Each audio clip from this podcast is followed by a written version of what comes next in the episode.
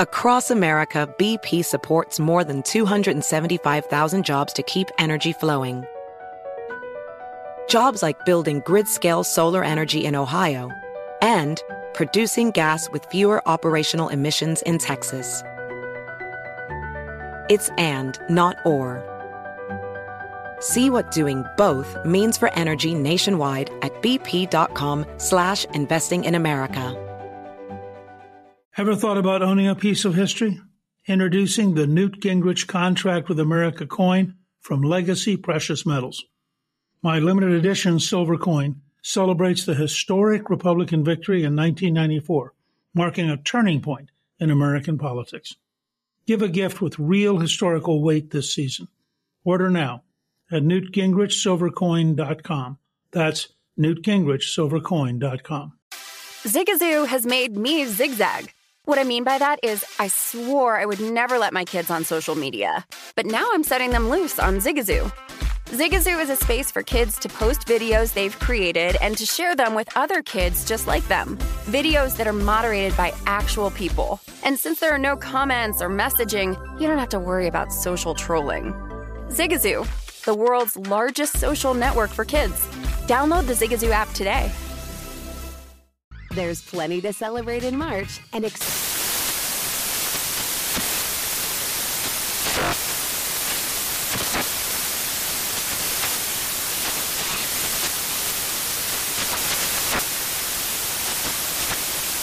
National Craft Month with the perfect pizza at home class from Craftsy. And anytime is right to listen to iHeartRadio's iHeart Country Radio. Discover more shows and movies for free.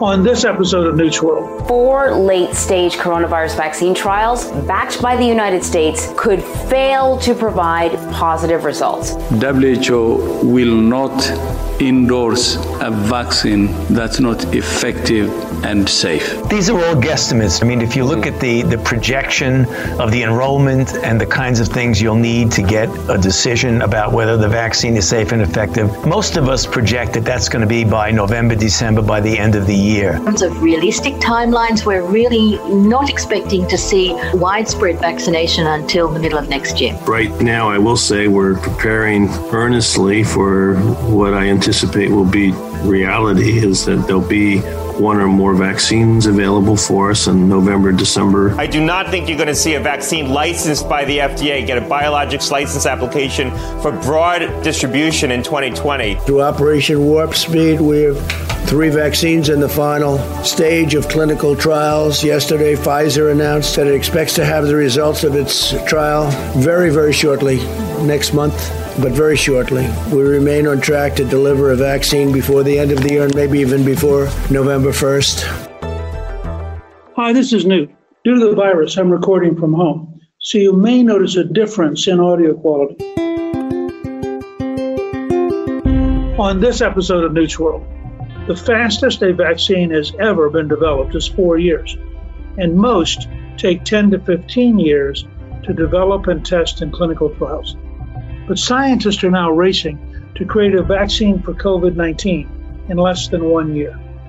Dozens of research teams around the world are working to develop a vaccine for SARS CoV 2, the virus that causes COVID 19, using a mix of established techniques and new technologies.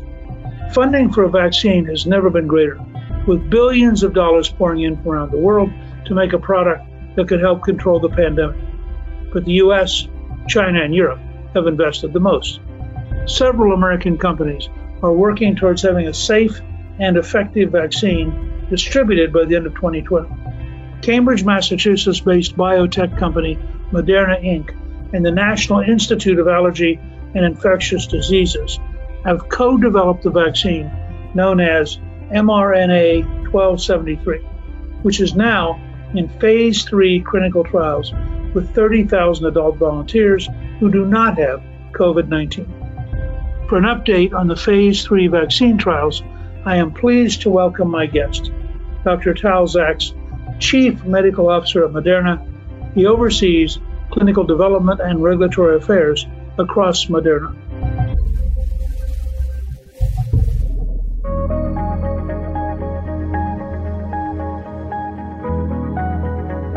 I'm really delighted to have as my guest today Dr. Tal Zaks, the Chief Medical Officer for Moderna. Before he joined Moderna, he was the Senior Vice President and Head of Global Oncology at Sanofi, where he was responsible for all aspects of oncology drug discovery, development, and commercialization. Now, that's really quite a background. You're a specialist in oncology. How did you get intrigued with oncology? That takes me back. Growing up studying medicine, it always felt to me like one of the true frontiers of unmet medical needs. We've all had exposure to this in our families. I had an aunt who died when she was in her late 30s and I was a boy. You get the picture of sort of two things for me when I was a medical student. One is the phenomenal advancements of science. We are fortunate to be living in an era that is just beautiful in terms of the pace of what we are learning and then the implications of it. On the other hand, you walk into a medical ward and it's devastating. And especially with oncology, and certainly, you know, when I trained as a student now, roughly 30 years ago, in metastatic disease, you talk about palliative care. And that dichotomy, advancements of the science and what you see firsthand as the unmet need, I think is what propelled me into oncology. And it's also what propelled me into sort of living in this transitional phase, how to best translate science into medicine. I spent a lot of time with Andy von Eschenbach, both when he was the head of the National Cancer Institute and then was at FDA. And he had this sense that we really are in the middle of a scientific revolution as it relates to cancer of such extraordinary power that over the next decade or two, we're going to really be amazed at how much we get done. When you think about your own career, how much has the science changed from the time you were in graduate school? I think it's changed tremendously. I mean, just to point at a few things, the cloning of the human genome, the technical advances in sequencing since then that allow us now to do it in a matter of hours and a couple of days for every individual patient has just been dramatic. When you think about approaching COVID, how does that affect your thinking? How are we doing it differently? I was looking back at the amazing story of the polio vaccine. The first epidemic was 1894, and it really was a single remarkable person who not only developed the vaccine, but actually tested it initially on himself and his family back when we didn't really have a rigorous FDA system. And then went out and just got volunteers. I think there were 100,000 volunteers the first year. And it was all just kind of wild open.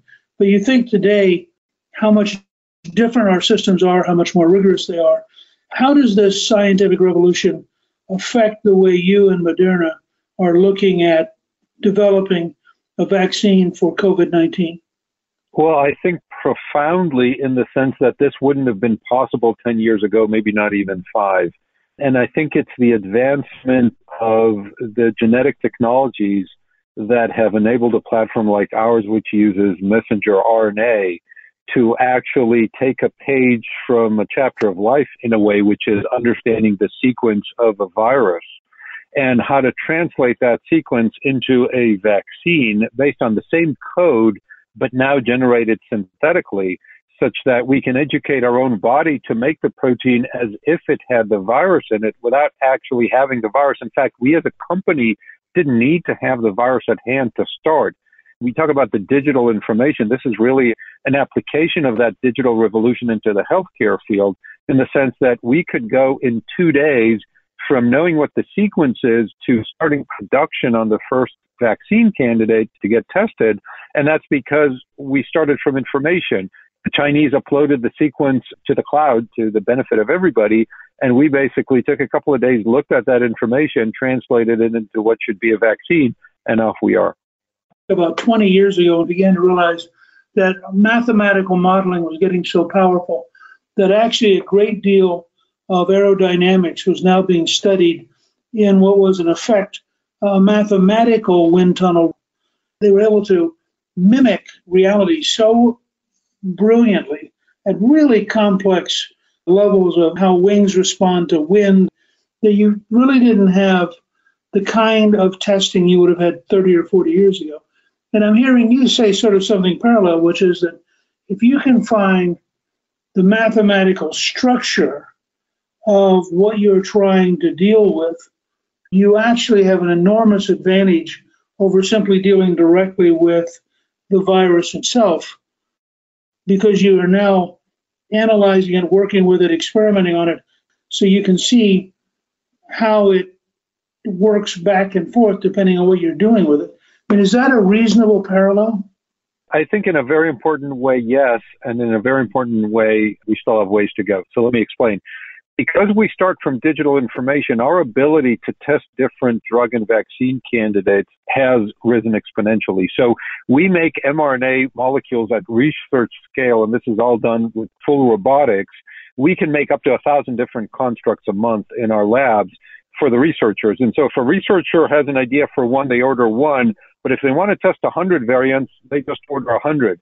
And now you become with actually the models in which apply the material, not the actual chemical matter that you need to synthesize, because you just change the code and out comes a different type of construct. And that, when applied in this way to, because what we're dealing really are information drugs in a way. Our drugs simply encode the information to make a protein. They don't actually encode for a protein. And because they all have the same backbone and the same fundamental structure, once you solve it once, you then replicate it almost digitally.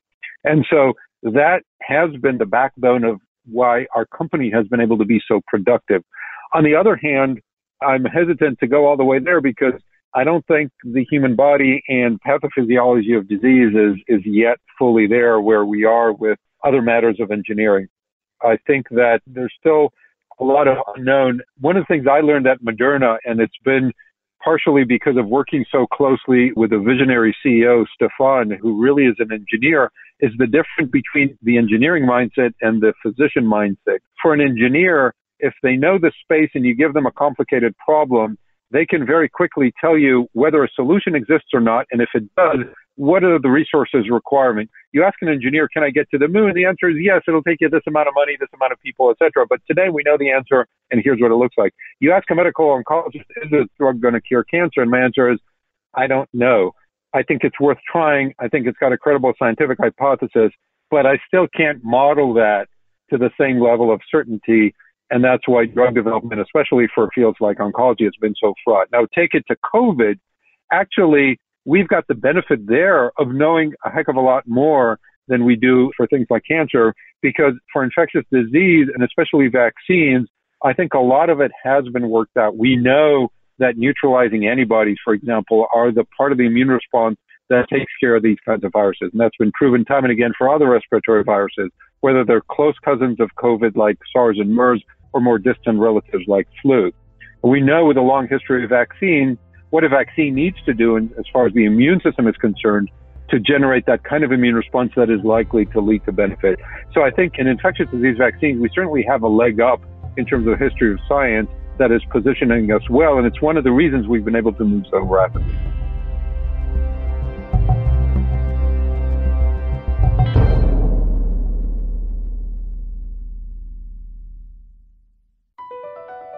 BP added more than $70 billion to the U.S. economy last year by making investments from coast to coast. Investments like building charging hubs for fleets of electric buses in California and starting up new infrastructure in the Gulf of Mexico. It's and, not or. See what doing both means for energy nationwide at bp.com slash investing in America. I've always been a strong believer in the importance of investing wisely. That's why I've personally invested in Legacy Precious Metals. At Legacy Precious Metals, they're not leaving your financial future to chance. They're on a mission to help you secure your financial future post retirement. In partnership with them, I am thrilled to announce the launch of the Newt Gingrich Contract with America coin. This limited edition coin is made of one ounce of 99.99% fine silver, commemorating the historic moment when against all odds, we balanced the budget for the last time in U.S. history. This coin isn't just an investment. It's a piece of our nation's history. And now you can own it. As the holiday season approaches, it's the perfect gift. You can purchase yours today by calling 866 484 4043. That's 866 484 4043 or order online at newtgingrichsilvercoin.com. That's newtgingrichsilvercoin.com. Zigazoo has made me zigzag. What I mean by that is, I swore I would never let my kids on social media, but now I'm setting them loose on Zigazoo. Before I found Zigazoo, I believed all social media was inappropriate for kids. But I feel great about my kids being on Zigazoo. Videos are moderated by actual people before being added to the feed. Zigazoo is a space for kids to post videos they've created and to share them with other kids just like them. And since there are no comments or messaging, you don't have to worry about mean comments on your kids' videos. And you need parental consent before joining Zigazoo. Bottom line, it's a space that prioritizes data safety for kids. Oh, but don't take my word for it. Zigazoo is kid safe COPPA certified. So, weigh everything Zigazoo has to offer. Maybe you'll zigzag too. Zigazoo, a social network for kids. Download the Zigazoo app today. There's plenty to celebrate in March and ex-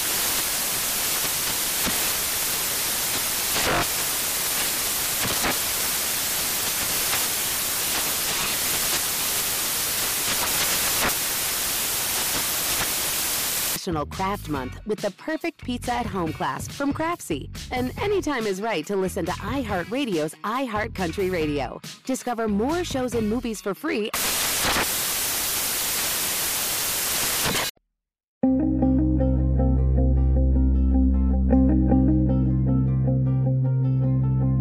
When I look back, and it took about 59 years to go from the first polio epidemic to the vaccine, it took a long time to get the first flu vaccine. We sort of understood the virus that caused chickenpox in the 1950s, but the first vaccine was not developed until 1970 and wasn't available in the US till 1995, so about 34 years. It took 15 years to get a vaccine for HPV and four years for the mumps, nine years for the measles. Is the revolution in information the reason that we are able to move so much more aggressively and have such a much tighter timeline. The historic average is like, I think, 10.7 years for vaccine development. So we're really cramping it down by almost 80% or 90%. Is that a function of the information revolution, or are we kidding ourselves? No, no. I think writ large, that is the number one factor that's driving this. I think it's information revolution. I think it's the level of sharing. And I think for us and similar platforms, it is two other elements that are important. I think one is that we didn't come to this de novo in the sense that this is the first application of our platform to this kind of problem. For the past several years, we had recognized the utility of this kind of platform to apply to a vaccine. In fact, our first clinical entry five years ago was against a threat of a type of avian influenza that we were afraid would come from the east. We were already studying pandemic threats as a place to prove the platform. And late last year in September, Stéphane and I were down meeting with Tony Fauci and his team, and the NIH, to give them credit, had recognized the potential of this platform to move quickly. And so we had been talking about whether we should do a demonstration project of a viral that is not a threat, but may become a threat, things like Nipah virus that most people haven't heard of. And so we were going to do this experiment to see, let's start the clock artificially and see how fast we can go. When in January it became apparent that this is not a drill this is actually a live fire. And so in that regard, I think the preparedness on our hand from the platform in terms of collaboration and for the world at large to share information has enabled us to move so quickly. I think just one last point on that to give credit where it's due. I think regulatory agencies, starting with the FDA here, but globally, have really been very collaborative and have taken a very forward looking iterative stance in terms of how they work with us. And that has also allowed us to move much more quickly because we know what regulators expect. We know it almost immediately, and we're able to go and have these dialogues with them in a timely manner. To what extent does artificial intelligence begin to be helpful, or is that still several decades away? There are places where it is starting to be applied. I think it's still the early days. I can give you one example. The biggest enablement of speed when it comes to the large phase three trials here is going to be our ability to predict how do we vaccinate people who are likely to get infected. The way you know if a vaccine works is you give it to a whole bunch of people and then you have a control group. And if you get more cases in the control than you did in the people you vaccinated, you know the vaccine worked. And in fact, it's the proportion of cases between the controls and the vaccinated that tells you how well it worked. And so the trials are ultimately dependent on seeing enough people come down with an infection. If we went and immunized people who then never got infected, never got sick, we would never know if a vaccine worked. So it's been critical when you look at these large phase three trials to make sure that you're going into populations where transmission rates are high. And there, I think we and others for the past several months have been working very closely with mathematical modelers of epidemiology, you know, the science of, of how things spread and where they occur in the population to be ready and predict and react to places where transmission is high because we want to go vaccinate those people who are most likely to get infected. And I think there I've seen a lot of innovation and forward thinking in terms of applying all the way through to artificial intelligence modeling to ensure that we're immunizing the right people in the right places. If I understand correctly, the 135 preclinical trials, 21 vaccine trials in phase one, 13 in phase two, eight in phase three, and two vaccines approved for early or limited use. How many companies do you think in the end will have vaccines that are commercially practical for marketing? I think it's very hard to predict. I can tell you one thing for sure. I hope many companies succeed. I hope the world is not just dependent on Moderna succeeding here. I think we're the front runner and so far have the best data. But certainly I hope others will step up and demonstrate that they can also help here because getting that rapid expansion of manufacturing capacity is going to be critical in the coming years if we really want to vaccinate everybody as a way to get to the other side of COVID. We hope this will uh, ultimately establish the need for a manufacturing footprint for a new technology for mRNA that will enable us to react even quicker, you know, when SARS-CoV-3 hits one day in the future. As I understand it, the actual production of vaccines today, say the flu vaccine, is still a, an egg-based model, which is very cumbersome and very time-consuming, and is, I think, about 70 years old. Do you see a, a serious effort to try to radically reshape how we manufacture once we get the breakthrough to a reliable vaccine? Absolutely. And I think we and others are already looking at it. I think the challenge with flu vaccines has been that these are very established. They take time to react because these are essentially chicken farms. And it takes you time every time a new strain is announced, which is why we sometimes miss that season because the WHO releases it six months ahead of time. And if by the time you show up with a vaccine, it turns out that it's actually a slightly different strain, then we don't do a good as job as protecting. So I think ours and similar technologies will eventually change the paradigm for flu vaccines as well because we should be able to react quickly. That being said, of course, there's been I'd say an economic hurdle to that change given the very low commodity price of flu vaccines that make it difficult for new technology to establish there. I think on the other side of COVID, the ability of us and others to rapidly scale up and improve our cost will ultimately enable us to take on those challenges as well. These are the relatively simple vaccines in the sense that it's a simple antigen. We understand the disease and we know what to protect against.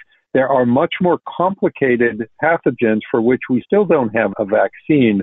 Cytomegalovirus is the number one cause of childhood neurological birth defects. We still don't have a vaccine to that, even though we've been trying for 50 years. And that's for various complicated reasons of biology. HIV is another one. I think that this progress should enable platforms like ours to start to tackle them. And in fact, I'm optimistic. We're on track to start a phase three trial for cytomegalovirus next year. And it's leveraging other digital attributes of our technology, the ability to do multiple sequences in parallel. That is what's at the root of, I think, our potential to impact that disease. As I understand it, the current model as you were describing it is literally chicken farms and having huge volume of eggs that are then used to grow the vaccine. Do you have an intellectual model of what a replacement system might look like? If you look at our manufacturing footprint, what we do is we basically just take that instruction set and it's encoded in a molecule called messenger RNA. But the beauty is that one molecule of messenger RNA makes thousands and thousands of proteins once it's in your cell. So it's basically the instruction set. It's a transient copy of the gene required to make that protein. And so a large scale manufacturing footprint for us is a 30 to 60 liter bag, right? That's relatively small when you talk about manufacturing. It fits in a small room. And so production facilities for us, even at large scale, are going to have much less capital intensity and are going to move much more quickly because of the underlying nature of the technology. Should Operation Warp Speed have as part of it a component to help finance the revolutions in manufacturing? Well, I think the U.S. government has always been on the forefront of that. I give the government a lot of credit. I think for many years they've been trying to push not just technologies from a scientific and biological perspective, but actually also from a manufacturing one. So I think it's always been part of BARDA's remit. And in fact, we had been working with them. You may recall Zika, which was a big threat back in 2016, 2017, and we thought was going to come to our southern states. I think we got lucky and dodged a bullet, and that pandemic shifted away. We were all concerned it'll come back one day, and BARDA had already joined with us back in 2017 to develop a Zika vaccine. I think the U.S. government has been looking ahead and trying to help sponsor manufacturing innovation. Now, that being said, I think it's also true that the relative investment of the U.S. government to our success has been marginal in the sense that we're successful because of years of investment of billions of dollars by private entities. And that's what enabled the U.S. government then to come in relatively late in the day and add in a little bit more investment really to ramp up the production and the process to be applied to COVID.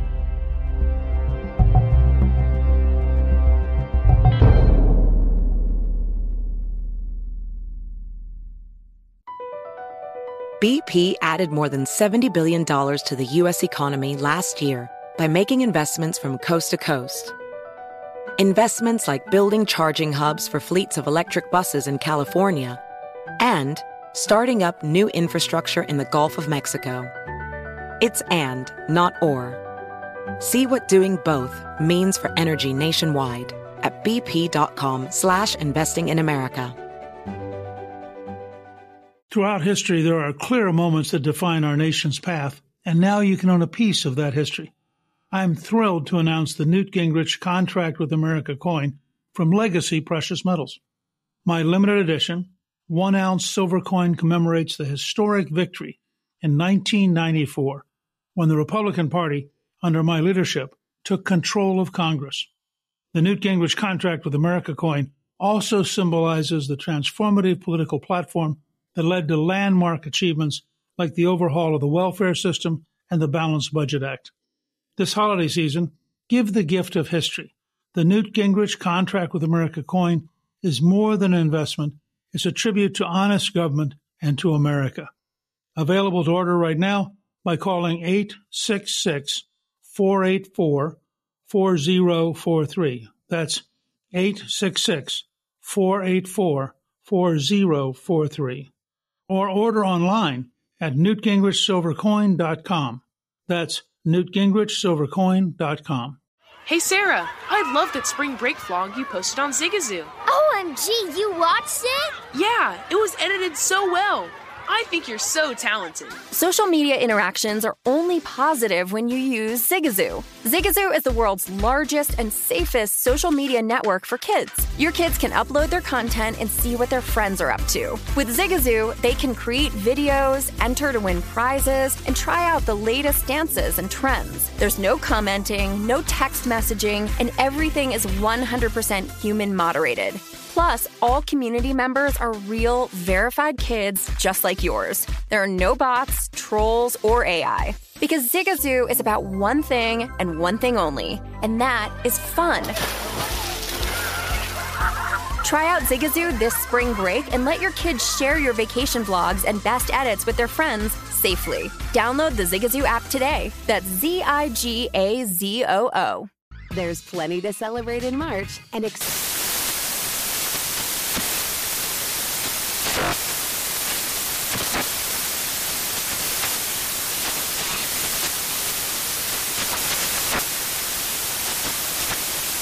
National Craft Month with the perfect pizza at home class from Craftsy. And anytime is right to listen to iHeartRadio's iHeartCountry Radio. Discover more shows and movies for free.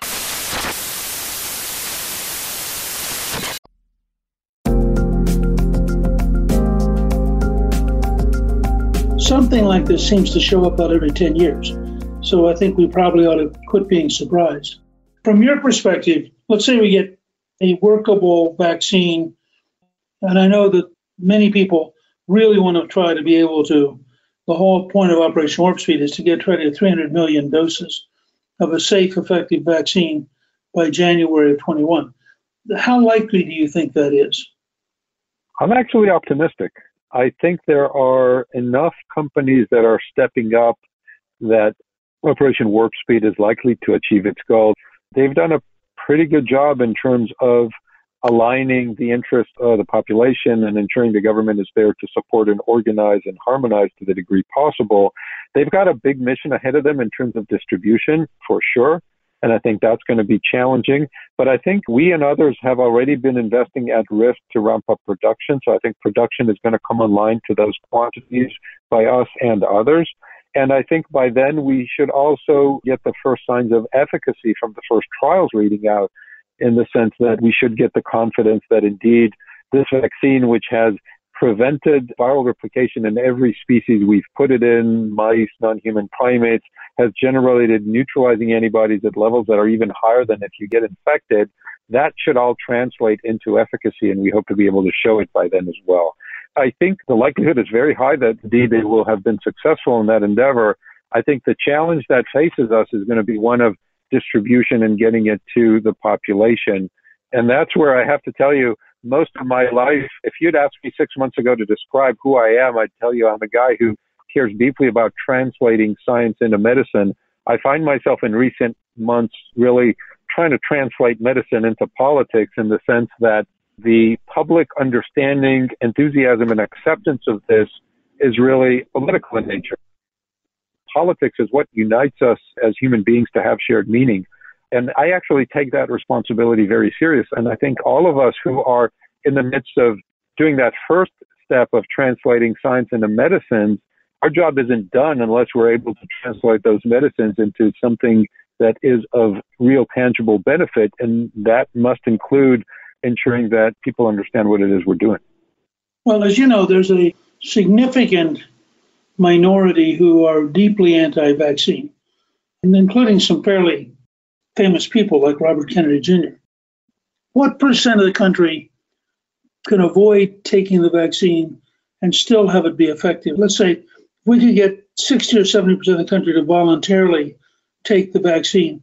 Is that a big enough penetration that it probably minimizes the next epidemic? Or, in fact, does it have to be much higher than that? It's a good question. It depends on two things.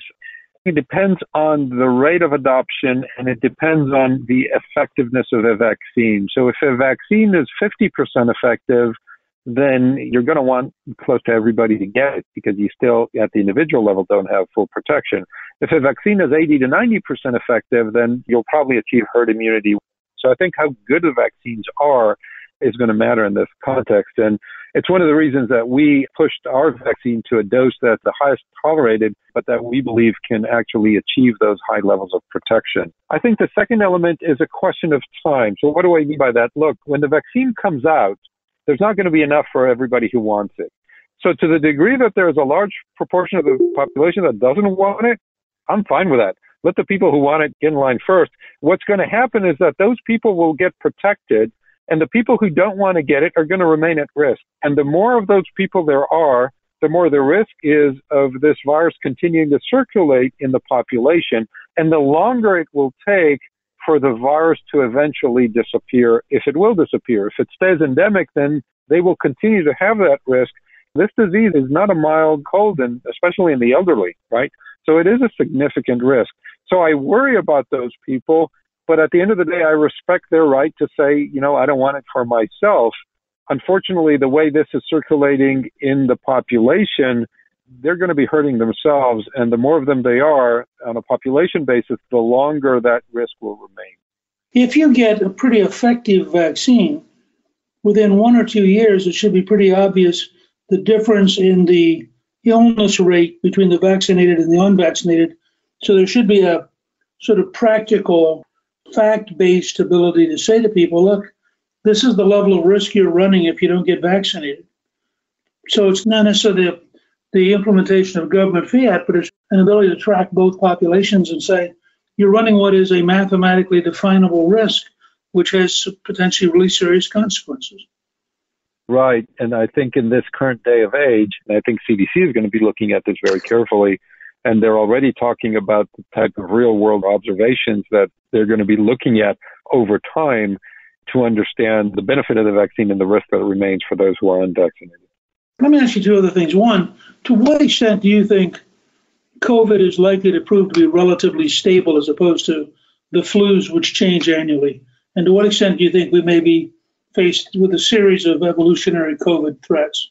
The honest truth is, I don't know. There's two sort of competing factors at play here. One is the fact that the type of virus that COVID is is not like flu. This virus actually has a proofreading enzyme as part of its genome, which means that it's actually less likely than flu to mutate. And I think that's been true of this type of coronaviruses. Now, that being said, the level of circulation in humans, we've already seen strains emerge that are more likely to infect, that have higher infectivity. They're not immunological variants in the sense that immunity against one is still immunity against the other, but they do tend to infect more. And so this virus clearly has shown it has some subtle ability to change. And as you said correctly a few minutes ago, we shouldn't be surprised and we should be expecting the next one in the sense that we had MERS, we had SARS or SARS CoV 1, and now we've got SARS CoV 2. And I expect in the future there will be a SARS CoV 3 at some point. I'm less concerned about it once we get through this for the simple reason that I think if this pandemic allows us to establish the utility of platforms like ours to now protect against disease, and we establish the manufacturing footprint and we maintain that manufacturing footprint such that we can react quicker the next time, then the next time we get SARS CoV 3, the response should be like for flu, which can be in a few months right. as opposed to like it is now. And so between establishing the utility of the platform, we don't run a phase three trial every season for every new flu. We accept the fact that it works. And if we match the strain of the vaccine to the strain circulating in the population, it's by and large effective. I think the same you'll see with technology like messenger RNA and with the manufacturing footprint that's out there. Internally, we have a program in the company. We don't talk about it much widely, but we call it the Never Again Project. How do we take the learnings from this from a manufacturing standpoint and make sure that we retain that ability to react in the future? Well, that actually gets me my last big question, which is totally from a different angle. It goes back to your original personal passion. What is it you've learned out of this experience that gets you to rethink approaches to oncology? I didn't care about you know how sexy the drug was. I cared whether it was going to have an impact for patients. So as a drug developer for oncology, I looked at every opportunity. In the last decade, and especially between the revolution of genetics that we spoke about earlier here, that has enabled us to move so effectively against COVID, and I think for me personally, closing a circle with my early days at the NIH working with Steve Rosenberg on immunotherapy of cancer, I think we continue to look for ways in which to marry them. I can tell you one of the first things that I did when I joined Moderna was to start an effort for a personalized cancer vaccine. So we're actually taking that genomic information, the ability to sequence every individual now rapidly and cheaply and figure out, and this is all mathematical modeling, right? So we have a personalized cancer vaccine where we start from the genetic information in somebody's cancer, it goes up to the cloud. There's a bioinformatics mathematical model that within about three hours spits out what should be the vaccine that we project is going to work to immunize that patient against their own cancer. We put it into production and within a couple of months it's back injected into the patient. We've done that now and we're actually in the midst of a phase two trial for patients with melanoma to see if it works. Now, true to what I told you before, I don't know if it's going to work, but it's got a very solid scientific hypothesis, and this revolution has enabled us to go test that hypothesis. That's terrific. That's very exciting. Thank you for dedicating so much of your life to improving the health of others and this current challenge, of improving the health of the entire country and indirectly the entire world. It's, it's very exciting to talk with you.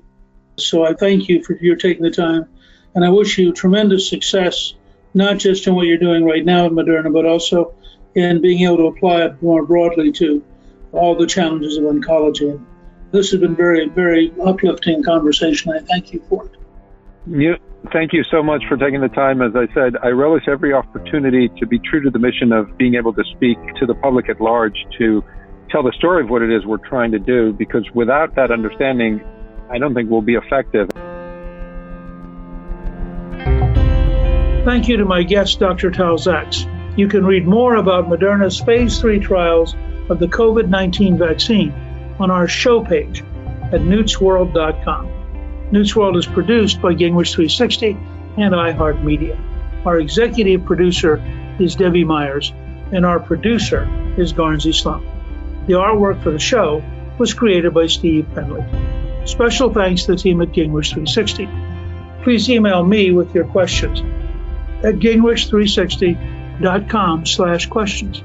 I'll answer a selection of questions in future episodes. If you've been enjoying Newt's World, I hope you'll go to Apple Podcast and both rate us with five stars and give us a review so others can learn what it's all about.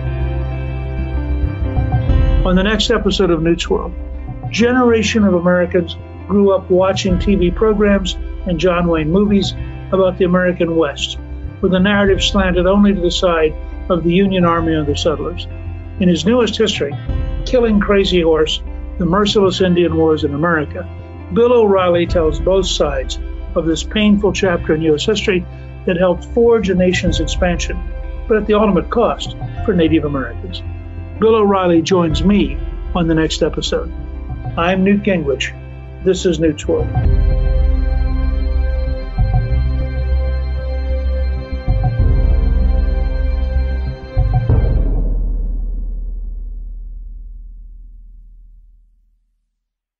Ever thought about owning a piece of history?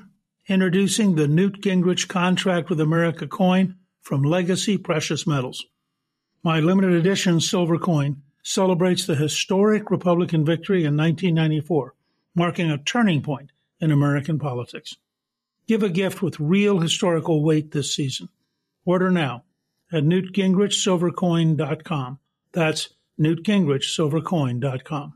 Have you heard about the social media platform for kids? It's called Zigazoo. It's a great place where kids like me can come together to make fun videos. Videos moderated by real people who review content before it's posted to the feed. I love the dance challenges. I love that it's Kid Safe COPPA certified. Uh, I don't know what that means. It means it has built in privacy protections for your online data. Zigazoo, the world's largest social network. For kids. Download the Zigazoo app today. Infiniti presents a new chapter in luxury, the premiere of the all new 2025 Infiniti QX80, live March 20th from the edge at Hudson Yards in New York City, featuring a performance by Jon Batiste. The all new 2025 Infiniti QX80 is an SUV designed to help every passenger feel just right. Be the first to see it March 20th at 7 p.m. Eastern, only on iHeartRadio's YouTube channel. Save the date at new-QX80.com. Don't miss it. 2025 QX80 coming this summer. There's plenty to celebrate in March and ex-